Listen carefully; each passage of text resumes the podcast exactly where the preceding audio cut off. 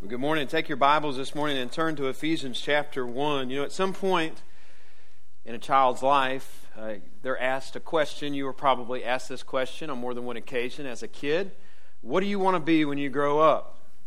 All right, I wanted to be all kinds of things, depending on when you asked me that question. When I was a kid, they, believe it or not, there was a time when I was a kid, I had my sights set on being a professional wrestler one day. That's right, I was going to be in the WWF right? And uh, then at one point, if you'd asked me, uh, I'd have said I wanted to be a professional baseball player. And there was also a time in my childhood where I wanted nothing more than to grow up and to be a Dallas Cowboy uh, football player. All right, so my dad's from Texas. My uncle lives in Dallas. So before the Jaguars come along, uh, when I was in middle school, before that, we were big Dallas Cowboy fans. All right, so uh, we that was in the the 90s when the Cowboys were uh, really good. And uh, there was, man, I just imagined myself being a, a cowboy one day. Obviously, that didn't happen, right? Uh, but to this day, and maybe some of you guys uh, can uh, relate with me on this, there are times when I'm watching a baseball game, when I'm watching a football game uh, on TV, when I kind of wish I was out there playing with those guys. You know what I mean? I imagine myself making that catch, right? I imagine myself being able to make that throw that that guy didn't make, right? And uh, but the reality is, I'm not there. The reality is, is I'm on the sideline. sideline. Scratch that. I'm in my living room watching it from my couch. I'm not on the field. But later today, there are going to be 22 guys who were also little kids, who also dreamed of being NFL football players one day. And later today, millions of people are going to tune in and watch them actually put on pads and go out and actually live out their dreams of playing professional football while the rest of us, including myself, eat wings, eat chips, and sit in our, on our couches and watch it happen. All right? And as I've been studying this uh, passage this week, Ephesians chapter 1, uh, it's made me wonder, in a way, how many Christians, how many followers of Christ are kind of like sitting on the couch of their faith. In many ways, kind of seeing themselves as sitting on the sideline, kind of wishing they could be a part of something great in life, wishing that certain things maybe in their life would pan out a little better, that would make their life better, dreaming about being part of something big and glorious and important and amazing. And this morning, what this passage is going to do is it's going to reveal the reality for you that in Christ, you are part of something glorious. You are part of something amazing. You are part of something that matters, that's bigger than this life itself. Uh, we're in week two in a study of Ephesians called Unsearchable Riches.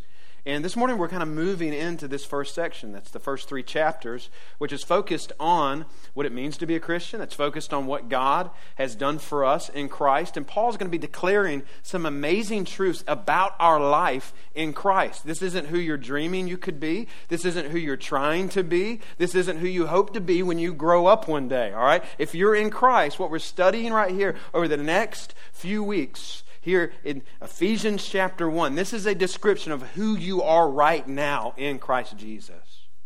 So here's my challenge to you over the next few weeks is to lean in, to have a teachable heart, and to allow your heart to be encouraged, to experience the grace saturated encouragement that Ephesians, the book of Ephesians, has been to the lives of Christians throughout the history of Christianity and can be for your life.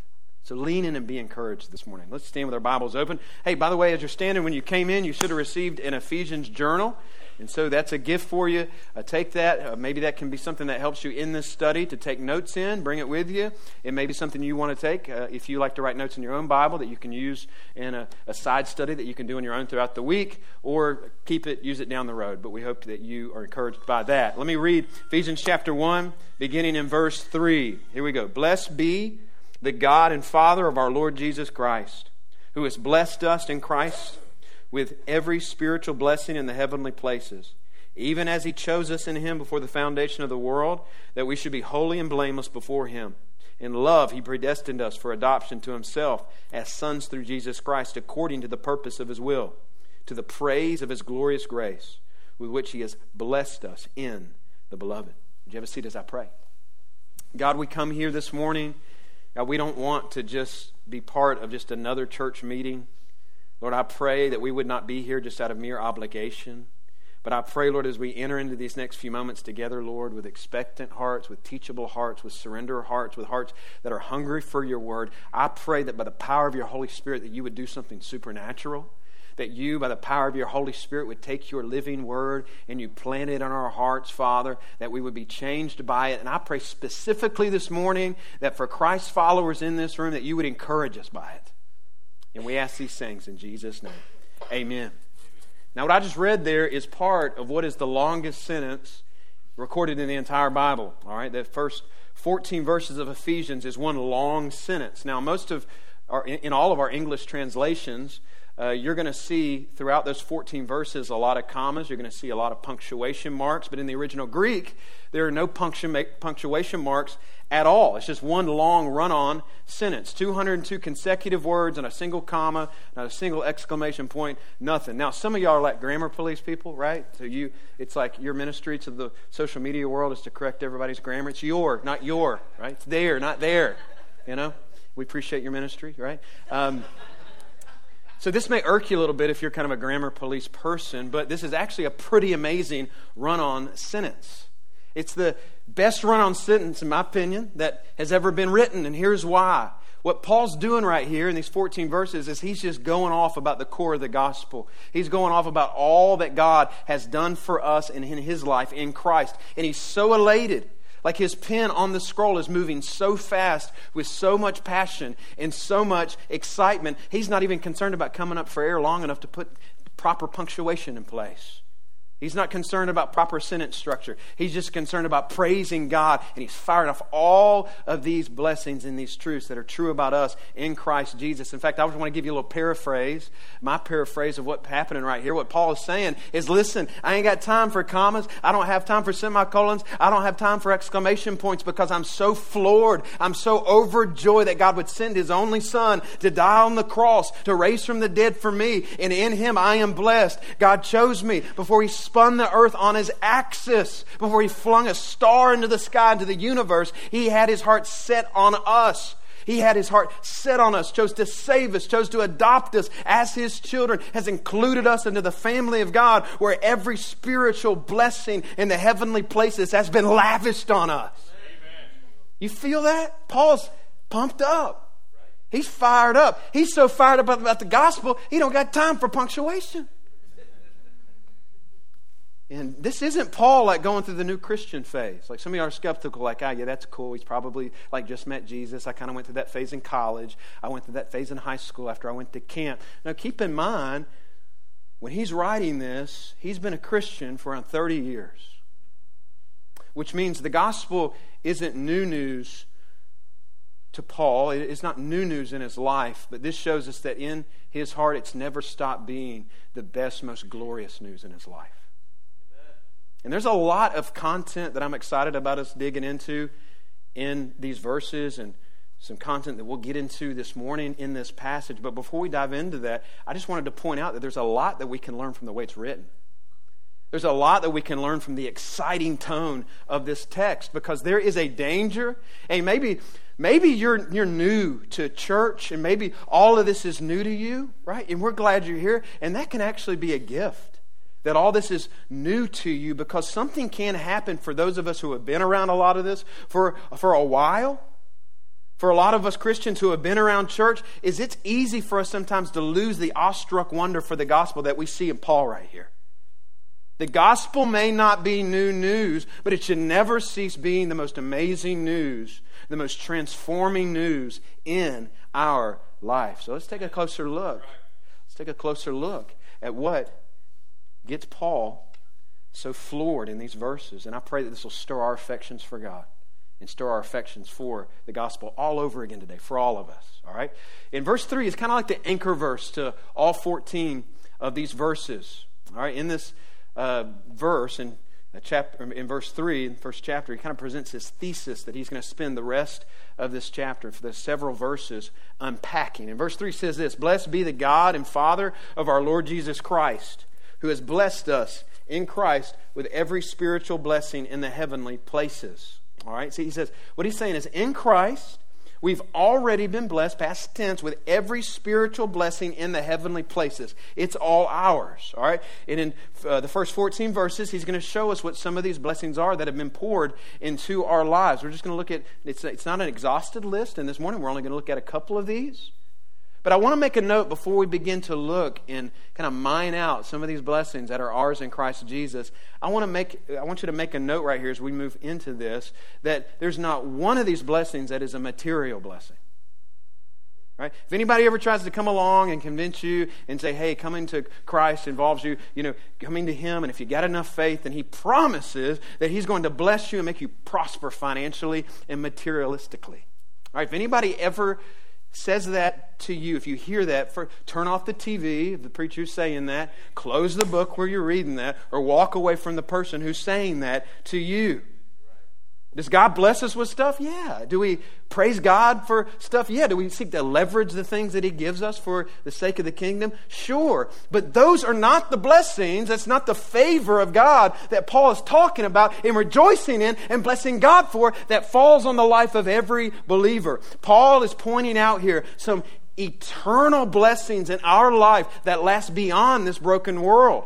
A broken world where our money and our stuff fade away, decay, rot, and rust. He is point here it is. Get this. He is pointing us here to some spiritual blessings in our life in Christ that make just being a Christian an amazing blessing. Blessings that'll make you want to shout for joy. Blessings that'll put a smile on your face this morning. Blessings that'll make you want to bless Him and praise Him and worship Him and feel content and satisfied and fulfilled even when you don't have anything in this world. No matter how difficult it gets in this world. Hence, Paul praising God and blessing God about all of these spiritual blessings in the heavenly places that are falling on the life of believers. And he's writing this from prison. So let's take a look. You all ready to look at a couple of these blessings this morning?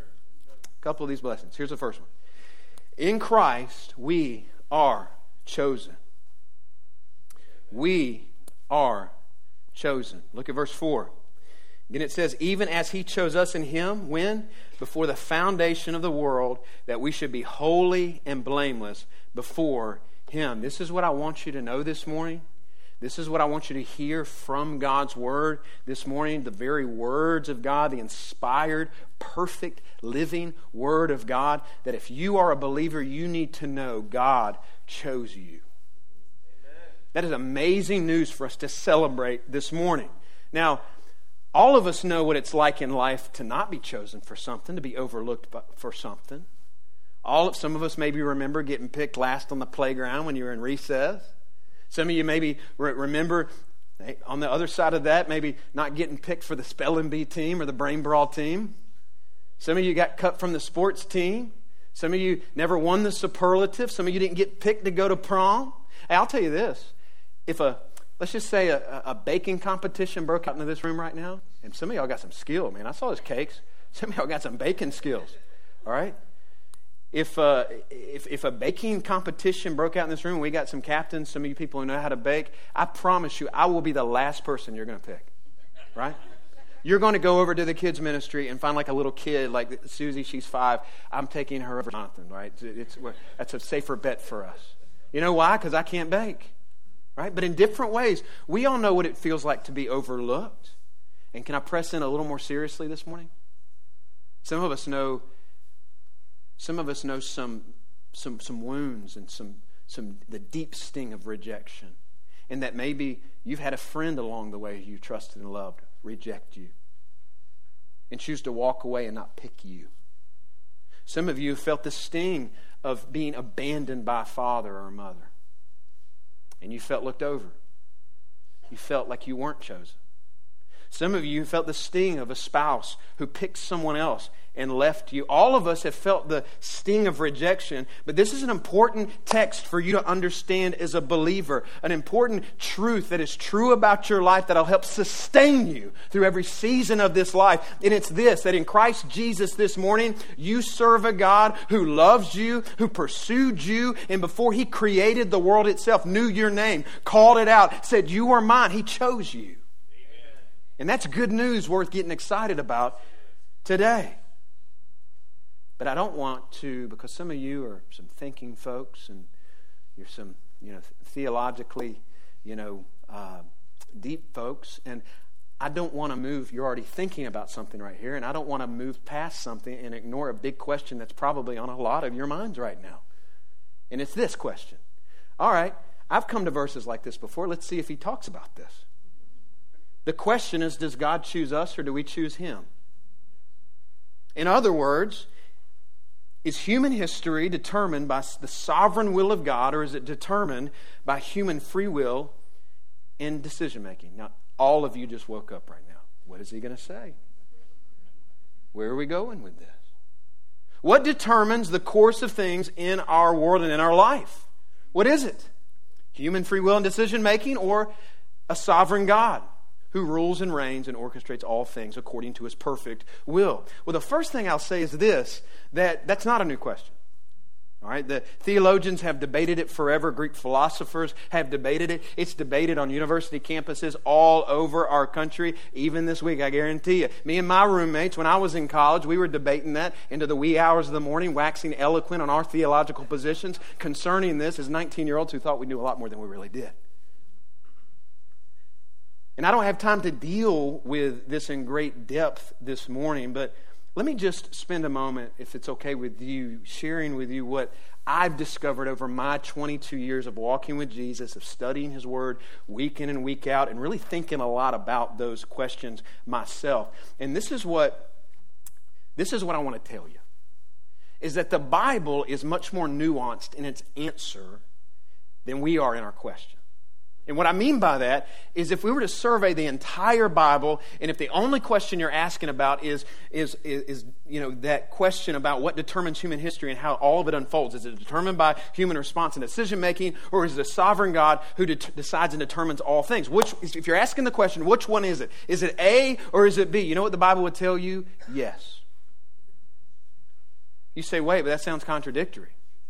That, that doesn't make sense. That doesn't make sense in my mind. If he chooses, then I don't choose, right? And if I choose, then he doesn't choose, right? Isn't that contradictory? It is in our three pound brain minds. But it's not contradictory in the mind of God. The Bible emphatically, when you walk to the Bible and you read it from cover to cover, and you and you feast on every truth that you come across, what you find is that the Bible emphatically states both are true.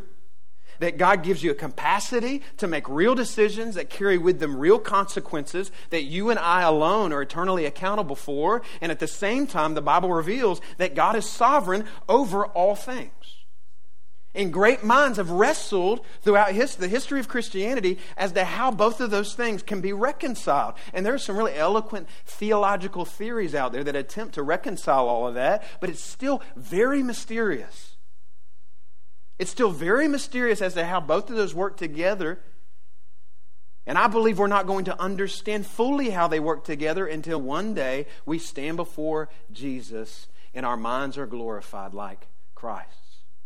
Right now, it's very mysterious, and I want you to know that that is okay. His ways are higher than my ways, His thoughts are higher than my thoughts. And anytime I run into something complex that confuses me about God, that's mysterious about God, and especially something like this, it's a moment where I should hit pause and step back and go, man, to, to God be the glory, like you are God. And this is a moment where I realize how big you are and how small I am. And I worship you for how glorious and awesome and big and how great you are. And it's okay to allow the mysteriousness of God remain mysterious in many ways. And really, what I want you to hear from me this morning is this. When it comes to those, those questions and, and those, sometimes that, that mystery, I would encourage you as your pastor to make sure you're not sitting around debating the mystery of all this truth more than you're spending time resting in the security of it. That if you're a Christian, listen, God, it is true. God's sovereignty, He has set His heart on you. He drew you to himself. John chapter 6 verse 44 says he found you. He chose you. He drew him to himself. And in that moment, before you became a believer in the, myst- in the mysteriousness of God's sovereignty, you had a real decision that you had to make in your life to receive that gift or to reject that gift. Well, I don't know if that's true. Matthew 23, 37, it has Jesus looking over all of Jerusalem saying, Jerusalem, Jerusalem, I long to gather you under my wing like a hen gathers her chicks. But you refused. We got a choice to make. You have a real decision to make in your life. Are you going to receive salvation or are you going to reject it? And if you decide to receive it, He saves you. He doesn't turn you away. And we can find a great deal of security in that, can't we? That He won't turn away our lost family and our lost friends who repent of their sins and trust in Jesus Christ as their Lord and Savior.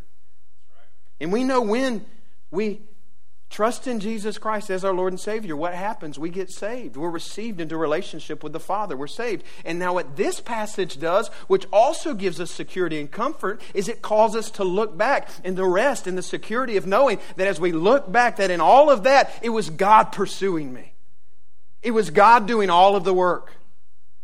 It was God doing all of the raising my dead soul up out of the grave. And because He chose me, and because He pursued me, and because He did the work, means the work can't be undone. You say, well, I, I, I still, I, I don't know, that doesn't really scratch my curious itch. Well, listen, that's the best I can do this morning. That's the best I can do this morning. Is to tell you both are rails of truth that Spurgeon says run side by side throughout all of eternity and will only be crossed and reconciled in the minds of human beings on the other side of eternity. Between here and there, hey, we embrace both truths. And it's a mysterious truth, but it is a comforting truth. So don't spend too much time debating the mystery of it. Spend more time resting in the security of it. All right, we are chosen. All right, if we keep reading, we find out what he chose us for, what he chose us to. He chose us into sonship. All right, first truth, we are chosen. Second truth is we are adopted. All right, look at verse 5 and 6. In love, he predestined us for adoption to himself as sons through Jesus Christ, according to the purpose of his will, to the praise of his glorious grace with which he has blessed us in the beloved. All right, so I want you to know the good news of the gospel isn't just that Jesus saves you from hell. That's good news. That's amazing news. We love that news. But the good news of the gospel is also that he invites us into the family of God. In the Bible, there is no higher gift or honor than the adoption that we get to experience into the family of God. You know what Paul is reminding us of here this morning? He's reminding us that in Christ, this is God saying to us, You're not going to relate to me as a judge that's angry. You're not going to relate to me as a creator who's distant. You get to relate to me from the moment of your salvation and forevermore as a father. Romans 8:15 says, "You believer have received the spirit of adoption as sons by whom we cry, Abba Father." That's an intimate word there. That means it's kind of like our word for dad or daddy. Now, I'm saying that, and some of you, it may be difficult for some of you to grasp the goodness of that kind of relationship, a father child relationship with God, because of a bad relationship that you've had with an earthly father. Maybe some of you struggle with that because you're like, man, I don't even like my dad. I had an absent father who ran from his responsibility. Maybe others of you say, I had an angry father. Maybe others of you say, I had an abusive father. I have an addicted father. Maybe some of you would say, My dad, he's kind of there, but he's kind of distant, kind of always chose his hobby and his job over me. I kind of wish he would have been around a little bit more. I wish he'd invested himself in my life a little bit more. I realize this morning there are some real barriers to some of us experiencing the power and the comfort found in knowing that we're adopted sons and daughters of God. But always remember this. Never forget this. I've said it before, and I'll continue to say it when we we begin to talk about our place in the family of God and our Heavenly Father being a good Heavenly Father, it's this. Remember that God is not a reflection of our earthly fathers. He's a glorious perfection of everything and more that they should be but aren't because of sin. The Bible reveals God, your Father, if you're in Christ, like this He's a good Father. He's a perfectly good Father. He's a father who never leaves. He's a father who never breaks his promises. He's a father who is never a no show. He's a father who always keeps his word. He's a father who never leaves or forsakes his children. He's a father who is steadfast in his love towards his kids, slow in anger, always provides. Zephaniah chapter 3 says he delights over his children with singing. We are adopted children of a good and gracious heavenly Father. Now, what are the implications of that? Well, I could probably put we could we could put together a 10,000 part sermon series on this and the implications of it and never plumb the depths of it. Let me give you just one. Just one. In just one word access. Access. If you are a son or a daughter of God, that means you have unlimited, unhindered, unregulated access to God as your Father. Access. Now, different people in our life have different access to our life, right? Like if I got a text in the middle of the night and I looked over and it was from someone, you know, that's, you know, an acquaintance or you know, I have a kind of a light friendship with, and it said, "Hey, I got a little, I got a little tummy ache, I got a little stomach ache, and I just need somebody to talk to." I'm probably not going to text them back, right? It's a little strange, first of all, and I'm probably not going to text them back. Right? But you know who does have that kind of access to me? My kids. If my kids come into my room in the middle of the night, they can crawl into my bed, they can wake me up, they can tell me that their stomach hurts, they can tell me that their throat hurts, they can tell me that they need water, they can tell me that they're a little scared about something. Whatever it is. And you know what I'm going to do? When they come into my room, you know what I'm going to do when they, they get in my face and they ask me about that? You know what I'm going to say? Go talk to your mom. She would love to talk to you. She would love to help you fix that problem in your life right now. No, all joking aside, right? They got unlimited access to me. Your kids got unlimited access to you. They're our kids. I'm their father. I love them. And I love that relationship with them. I want them to take advantage of that access. Amen. I want them to enter into my presence. I want to know them. I want them to know me. I want to communicate to them. And it's not perfect and it's broken. How much I love them, but He's not broken. He's perfect.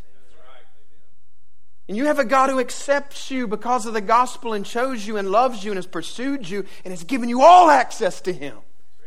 There are no boundaries in your relationship with God in Christ Jesus. It's unhindered, it's unfiltered, it's unregulated access to your heavenly Father. That's something to get excited about. That's something to celebrate this morning if you know Jesus. However, if you're kind of like me, if I'm real this morning, I'm not sure I always appreciate that access. Because I think if I did, I'd probably be on my knees a lot more before God spending time with Him. We are blessed with access. I think it's helpful to think back even on what the Old Testament had and how blessed we are and how they, they would have longed to experience the unlimited access that we have in the presence of our Heavenly Father. The Old Testament people of God were very limited in their access. Like, in fact, only one man, a high priest, could step into the presence of God, and even then, it was only once a year. And even then, he had to go through this arduous ceremonial, you know, process of cleansing and washing and sacrificial process to even get close in the presence of God in the Holy of Holies. And all of that's there to remind us how sinful people have no business being in the presence of a holy God.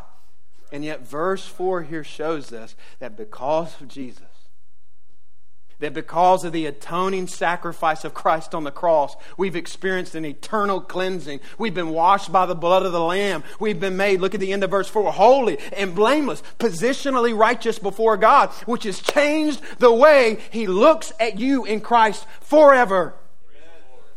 Even when we come to Christ, a lot of us struggle with this.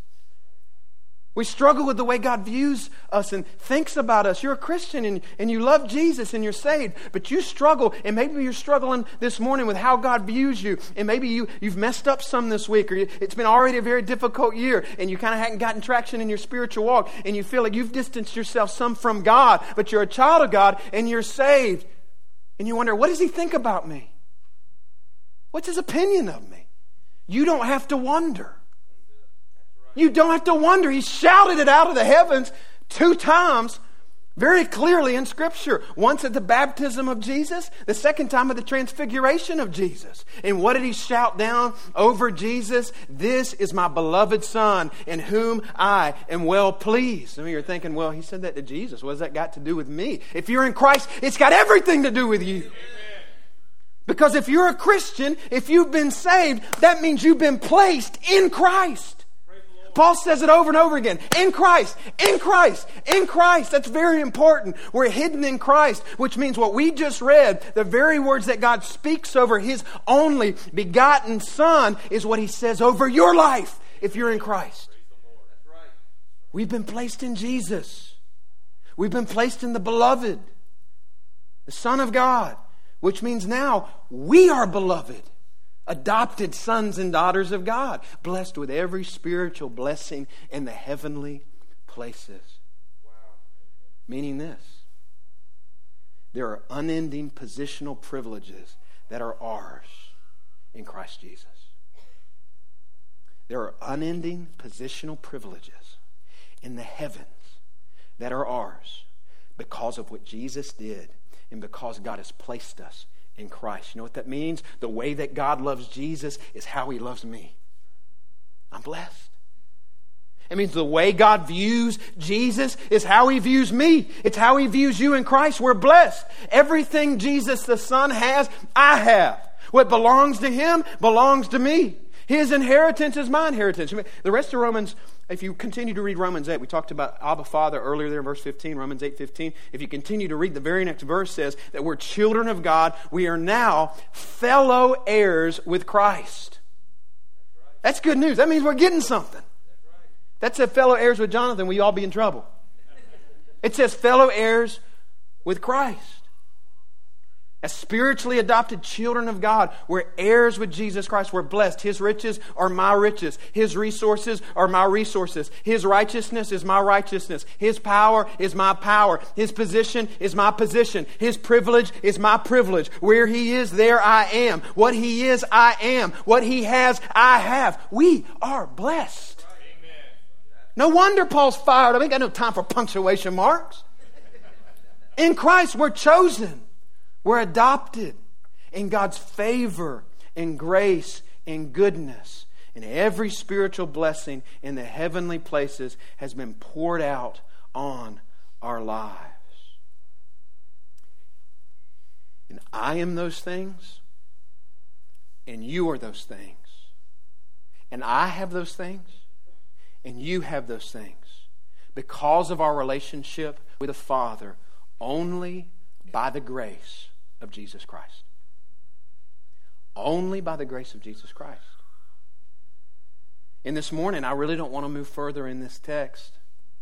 I feel led for us to just kind of stop right here and to bless as Paul is doing the Lord, to bless God for what He's given us, and to recognize that it's only because of Christ. It's only by the grace of God that He's taking us and put us in Christ where we're receiving every spiritual blessing from the heavenly places. What should that make us do? It should make us want to worship Him. I read a story this week that impacted me. I want to share it with you from a pastor named Woodrow Kroll. There was a young man, and he and his father, they, they loved art. They loved to collect art and the father, even before the son was born, he collected a bunch of art, very wealthy man. And so he raised his son, and his son grew to love art as well. And that was something that they shared in their relationship. And their home was filled with the finest works of art.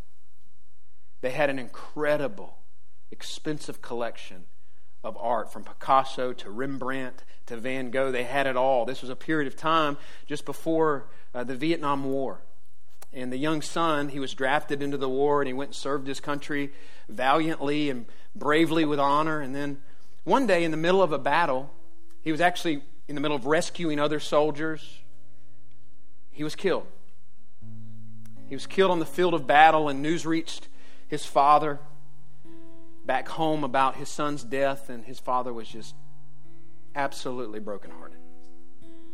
And he grieved, and the war ended, and a few months after that, the father was in the home one day and he got a knock on the door and he went to the the door and there standing in the doorway was a young man. And the young man said sir listen you don't know me you don't know who i am but i'm one of the men that your son uh, gave his life for that he rescued.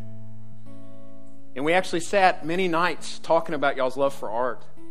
And uh, i debated whether to do this but i went ahead and did it. it listen i'm no rembrandt i'm no great artist, but I wanted to give you this gift.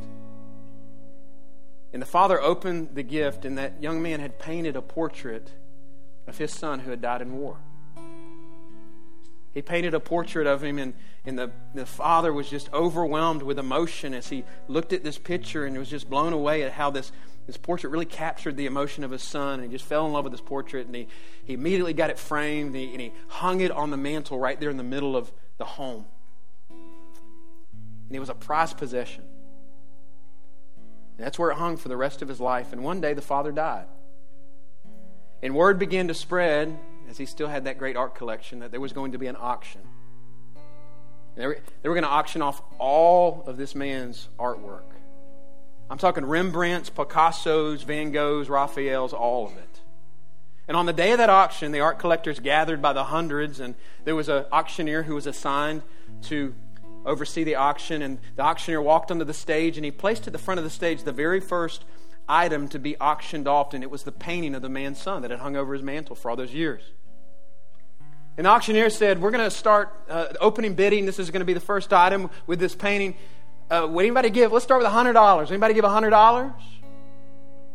$200 for this painting? And the room was kind of like the room right now, just kind of quiet.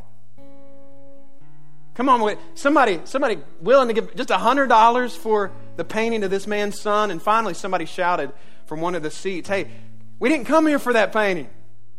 Move on to the finer works of art. Move on to the ones that we really came here for. And some other people chimed in, yeah. Like, move on with the show. And finally, in the back of the room, the family's longtime gardener.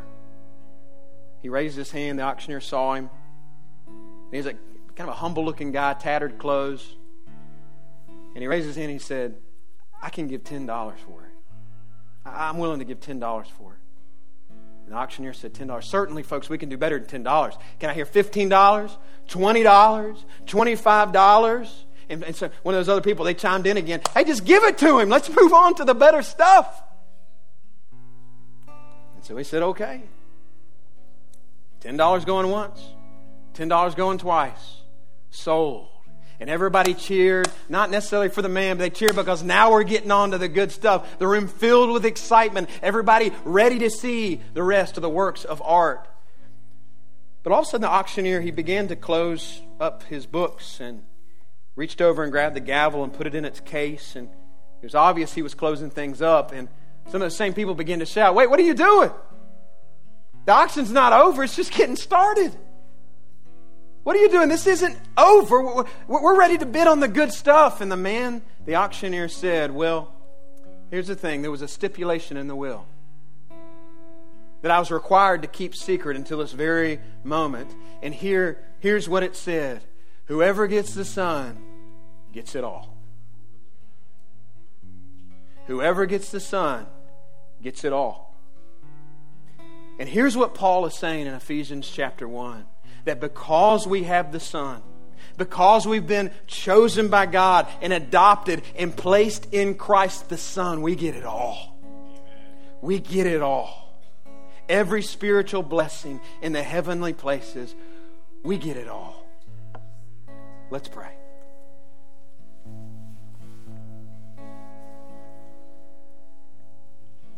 If you're here this morning and you don't have a personal relationship with Christ,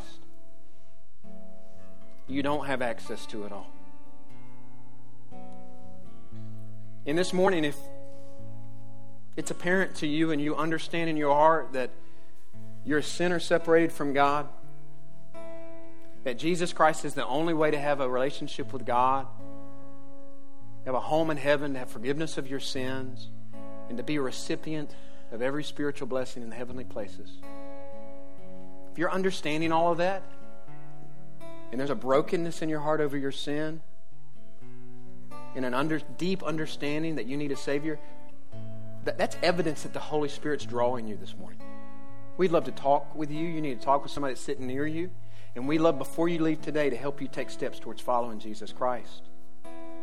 And, believer, let me ask you this morning do you see yourself in Christ? Chosen, adopted? Are you living in an awareness of your identity? See, some of us here today, we kind of know that, but we don't know it. We're not appropriating that which we already have in Christ in our life. And I'd encourage you to do this this morning to get before God and say, God, in a fresh way, help me to see me the way you see me. Chosen, accepted, adopted. Help me to see me the way you see me. And may all of the affections of our hearts be stirred afresh this morning for the gospel and for Jesus, who died on the cross and rose from the dead so that we could be called sons and daughters of God.